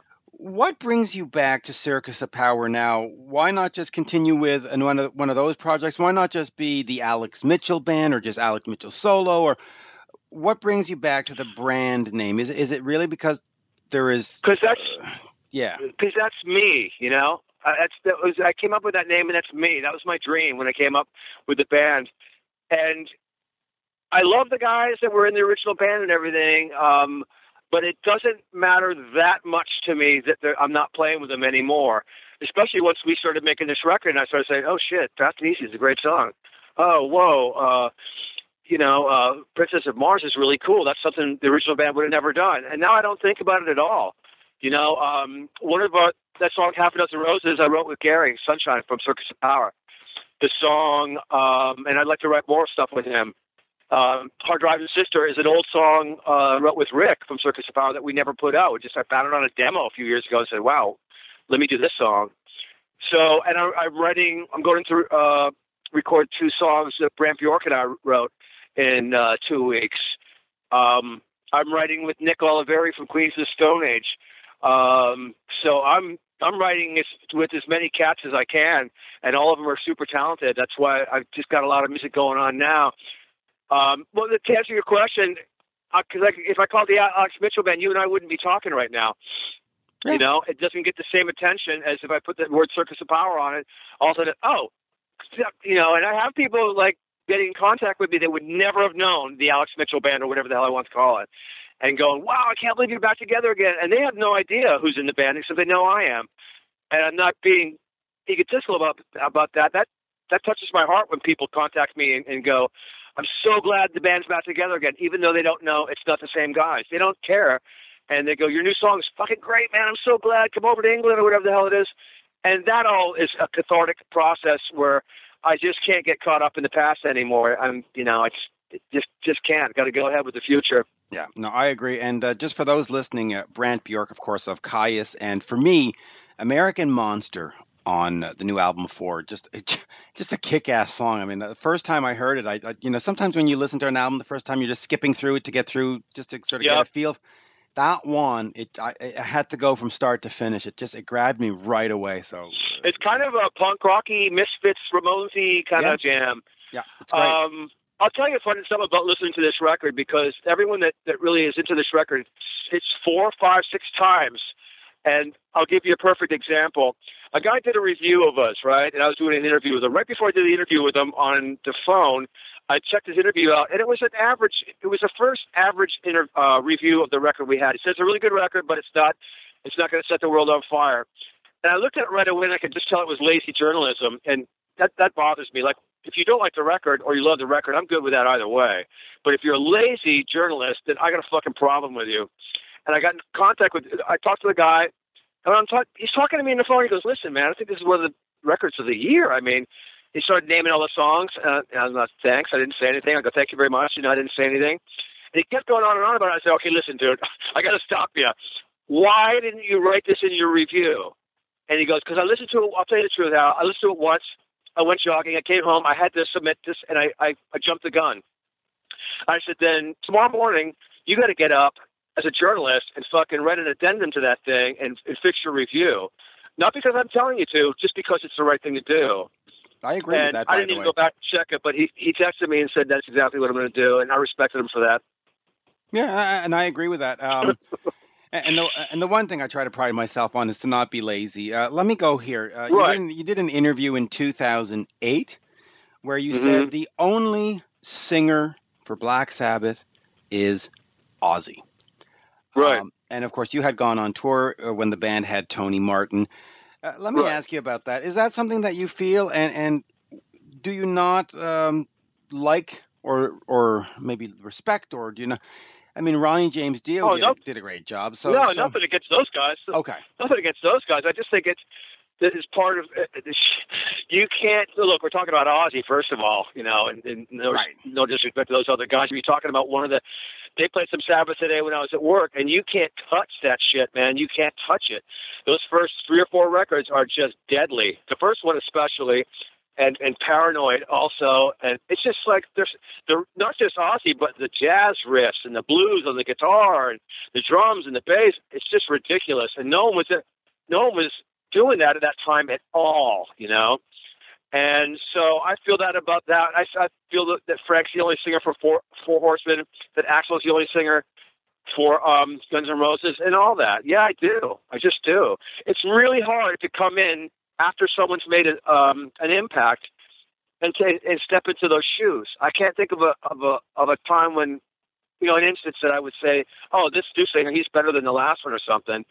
Like even with ACDC, I love Bon Scott, man, and and and the other guy does a great job and all that. But to me, it you can't even touch Bon Scott. You can't replace Phil Lynott from Lizzy. There's just people you can't replace. There are some. I mean, I, not that we want we're going to get into a large debate about this, but I would suggest right. perhaps. I'm I'm generalizing, man. Yeah. Right. No. Yeah. But I would suggest perhaps for those listening that Bruce Dickinson uh, took over from Maiden, and yes, Di'Anno's great. Paul Di'Anno's fantastic, but but come on, you're not going to tell me that Bruce didn't take that band to to to the next level, right? I mean, that's that's. No, maybe, you're right, but I'm not an exception. Iron Maiden fan, so. Ah, there you go. ah, there you go. to be very honest with you, I mean, you know, yeah, that's the deal. Um. All right, so let me just I, I really want to just sort of get that that that Black Sabbath take for you. So, you know, you're you're you're on tour with them and you and and Ozzy's your guy, but you've got Tony Martin. They're playing the songs. Were you there side stage checking this out and were you sort of going Oh, I was watching watching Tony Iommi, man. Guy's unbelievable. Still is, you know, uh legend on guitar. Uh we played with um Alice in Chains, right? Right before right. they kind of Layne kind of just lost it right on the middle of this eight uh, date tour. The opening band was Masters of Reality, who I love. I don't know if you're familiar with them. Chris Goss, who produced Queens of the Stone Age. Do you know those guys? I know the guys. I don't know that band though. Get get the first two ma- get all the Masters of Reality records, but especially the first one. Uh, Rick Rubin uh, produced it. Is okay. on um, on on on his label American Recordings, okay. and on the tour, Ginger Baker from Cream played drums. Right. So oh, I'm not sweet. an idiot. Ginger Baker f- fucking sits down at the drums. I sit there like a little school child every every night and watch him. All both feet and both hands doing completely different things. Genius, you know, jazz rock drummer. Um, yeah, I, when I see somebody that that I really respect, man, I'm a student. You know, I, I, absolutely. Well, so then let me ask you: when you see a Sabbath tour going on, what do you learn from them? Because you're you are at the time, and, and this is not disrespectful, but you were the rookies, and mm-hmm. you're, learning how to get a you know a massive thing oh, going. you know, dude, you couldn't teach us anything back then. We were right. boneheads, especially okay. me. I was the worst, the worst of the bunch. You couldn't tell us anything. We were hot and cold uh, live. We'd come out and do some good shows. We'd do three or four terrible ones. You know, that's we just weren't consistent. Mostly my fault. just wasn't uh, wasn't together, and it would never happen again. All the shows we do now kick ass from beginning to end. What has changed other than just age? I mean, is it just wisdom of maturity, or or is there like, okay, no, now we learned that? Well, I never. Yeah, I don't know, man. Yeah, wisdom and maturity. Yeah, respect for the audience, respect for my band members, respect for the label that's putting on the stuff, respect for the promoter, just you know, respect for all those people, and not being a selfish little prick and going on, you know, hung over and sweating like a motherfucker and not being able to perform to, to the max, you know, or you know, yeah, I just you know all those things. I'd never. I take care of my body better now and everything. And just like I'm going on, I want to sound really good. The same way a guitar player should sound good, I should sound good or a drummer or whatever. So yeah, everything's changed. Every possible thing regarding that. So the whole setup and uh, we talked a little bit about what the plans for the future are, and you want to keep this going. Is there a timeline? Is there a tour? I mean, we're we're early 2018. Is there talks of getting you on the uh, on, you know opening slot on a, a slot on a bill? are we looking at starting recording the second album in the next couple of months? Where, where are we sort of not the second well, album, but you know what I mean? Um, you know what? Yeah, I know what you're saying. I don't know. I have no idea like if how we're going to tour, who we're going to tour with, where we're going to do. We might do some shows in in uh, New York with Warrior Soul and Junkyard in May. Um, looking to get some shows out here and uh, looking to get a good agent and all that. We're not set up with all that stuff yet. The record's been out for a month and yeah, we're going to do another video, another couple of videos for the record. Hope everything goes great. We sell a bunch of records, but I'm not waiting on that or counting on any of that. Like I said, we're going to record two Brant Bjork songs in two weeks. We're going to release those. You know, release them on iTunes, release them on our websites and all that. And um, whether they go on a record or not, I want to record these songs. They're hot, and I want to get them out. And I want to keep creating and all that. I don't want to wait for another year and do, do the formulaic process. Okay, now you go and record now you do uh, the rock song, then the metal song, then you do the mid tempo, then you do the ballad, then you do it all over again. You go on tour and all. I don't want to be formulaic at all. I just want to make music. So, yeah, and, that, um, and that's really that's one of the doing. greatest changes of, of, the new sort of business model is that you don't have right. to wait two years. If you got a song that you really think is kicking right. now, it comes out yeah, now, put it out. and that's great. Yeah, that, I mean, I noticed that Prince was doing that. You know, a few years back, I was like, he says, "Oh, look at singles." He's very he was very quirky and you know kind of contrary in all the ways. Um, but I liked a lot of the th- things that he did. I liked that idea. Go, oh, he's just going to put out singles. Okay, great. You know, and all you have to do is download it for a buck, and it's yours. And if you don't want to buy an album that's got nine or ten average songs on it, but two great ones, yeah, there is an advantage to doing stuff like that. But for me, um, I don't want to necessarily make rhyme and reason.